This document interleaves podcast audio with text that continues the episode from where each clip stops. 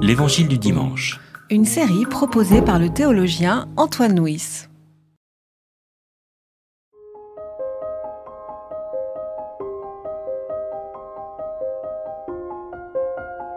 Il disait encore, Il en est du règne de Dieu comme d'un homme qui jette de la semence sur la terre. Qu'il dorme ou qu'il veille, nuit et jour, la semence germe et croît sans qu'il sache comment. D'elle-même la terre porte du fruit. D'abord l'herbe, puis l'épi, enfin le blé bien formé dans l'épi. Et sitôt que le fruit est mûr, on y met la faucille, car la moisson est là. Il disait encore, À quoi comparerons-nous le règne de Dieu? Par quelle parabole le représenterons-nous? C'est comme une graine de moutarde qui, lorsqu'on la sème en terre, est la plus petite de toutes les semences de la terre. Mais une fois semée, elle monte, devient plus grande que toutes les plantes potagères et donne de grandes branches, de sorte que les oiseaux du ciel peuvent habiter sous son ombre. C'est par beaucoup de paraboles de ce genre qu'il leur disait la parole, selon ce qu'ils étaient capables d'entendre. Il ne leur parlait pas sans paraboles, mais en privé, il expliquait tout à ses disciples. Alors le chapitre 4 de l'évangile de Marc présente quatre paraboles, quatre paraboles de royaume et quatre paraboles qui ont une dimension euh, agricole. Alors euh, les deux premières sont la parabole du semeur et la parabole de la lampe, et euh, les deux dernières, qui sont les deux paraboles qui seront méditées ce dimanche, qui est la parabole de la semence qui pousse toute seule et la parabole de la graine de moutarde.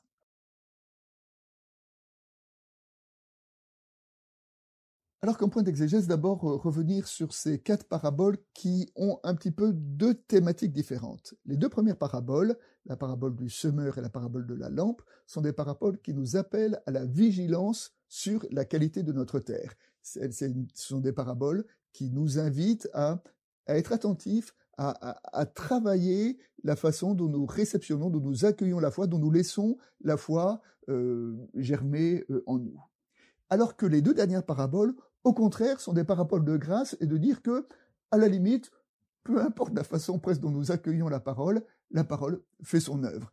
Et même quand celui qui a sommé dort, eh bien, la parabole continue à, se développer. Donc on voit que ces deux messages sont complémentaires. Hein. À la fois, nous sommes appelés à travailler notre terre, et à la fois, nous sommes appelés à nous inscrire dans la confiance. Le second thème que je voudrais dire en introduction, c'est de revenir sur la petite euh, sur le verset qui, termine euh, notre notre séquence dans lequel il nous est dit que Jésus ne parlait pas sans parabole. Alors euh, cette parole est assez curieuse car dans l'Évangile, il arrive à Jésus, Jésus utilise le langage parabolique pour parler, mais parfois il dit des choses pas en parabole. Alors comment comprendre cela?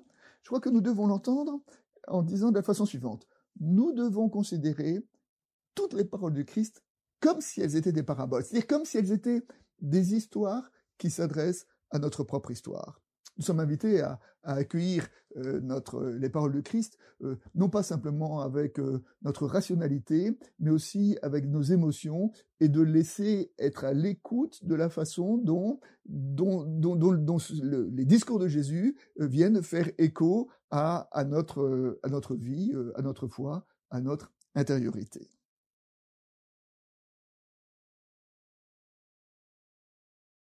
Alors maintenant, pour euh, la prédication, venons-en au sens de la parabole euh, elle-même, et la première, la parabole qui, de la graine qui pousse toute seule.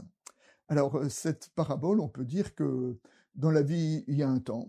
Il y a un temps pour semer et il y a un temps pour dormir. Et j'aime beaucoup cette citation de Luther qui, dans un de ses livres, raconte sa journée et dit, au moment de se coucher, il a une sorte de liturgie dans laquelle il dit, je vais dans ma chambre et je jette les clés aux pieds de mon Seigneur, en lui disant, Seigneur, c'est ton affaire, non pas la mienne. C'est sans moi que tu as conservé le monde depuis le début, sans moi, tu peux bien le conserver jusque dans l'éternité.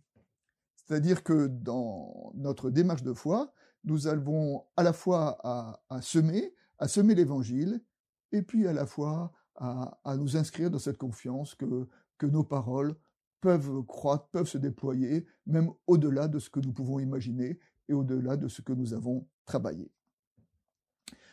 Le deuxième thème, c'est la deuxième parabole, la parabole de la graine de moutarde. Alors la graine de moutarde, c'est un peu le paradoxe entre le petit et le grand. La plus petite des graines donne la plus grande des plantes potagères. Et il me semble que cette euh, parabole devait trouver un écho particulier aux communautés auxquelles euh, Marc adresse son évangile. En effet, l'Église à cette époque-là était pas beaucoup plus grande qu'une graine de moutarde. C'était une petite chose fragile, euh, notamment face à, l'hostilité de, cette immensité qui était l'Empire romain. Et pourtant, et pourtant, nous savons que cette parabole a été vraie dans l'histoire et que de cette toute petite graine de la parole d'évangile, cette parole fragile, est né le mouvement qui probablement a le plus changé l'histoire des hommes depuis euh, deux millénaires. Donc euh, vraiment, la parole de l'évangile, elle est toute fragile et toute petite, mais nous savons que dans l'histoire, elle a eu des effets considérables. Le troisième thème que je voudrais développer, c'est celui de la confiance. Hein. Euh, voilà, c'est avoir confiance que même quand on dort, l'évangile se répand.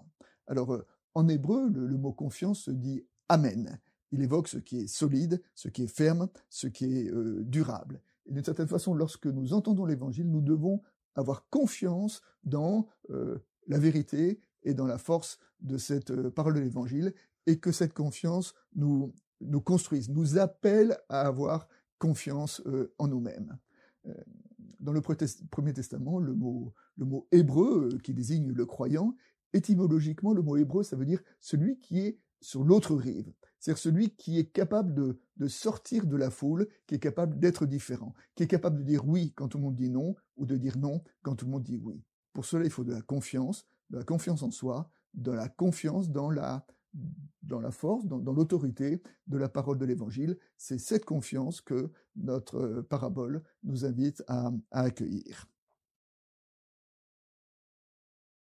Et pour terminer, euh, une illustration, et je voudrais revenir sur la nature du langage en parabole. Alors, dans l'Ancien Testament, le mot parabole, machal en, hébreu, c'est un mot qui a, une très très grande polysémie, c'est-à-dire qui a beaucoup de significations. Ça veut dire une parabole, mais ça veut dire aussi comparaison, fable, proverbe, révélation, énigme, pseudonyme, symbole, fiction, exemple, argument, jeu de mots. Je veux dire, la polysémie est immense. Et je crois que Jésus a beaucoup utilisé le langage euh, en parabole, beaucoup plus que tous les maîtres euh, de son époque, et parce que derrière le langage en parabole, il y a vraiment, comment dire, une adéquation entre la forme de la parabole et le fond du message qu'il veut nous transmettre. Le fond du message, c'est que son évangile n'est pas une explication, son évangile n'est pas un raisonnement, son évangile est une vie. Et nous savons que, que dans, dans, la vie, que, que dans, dans, la grâce, euh, il y a des choses qui peuvent pas s'expliquer, mais en revanche, elles peuvent se raconter. Et ben, elles se racontent sous forme de parabole, et c'est comme une parabole que nous sommes invités à recevoir la parole de l'Évangile pour nos vies.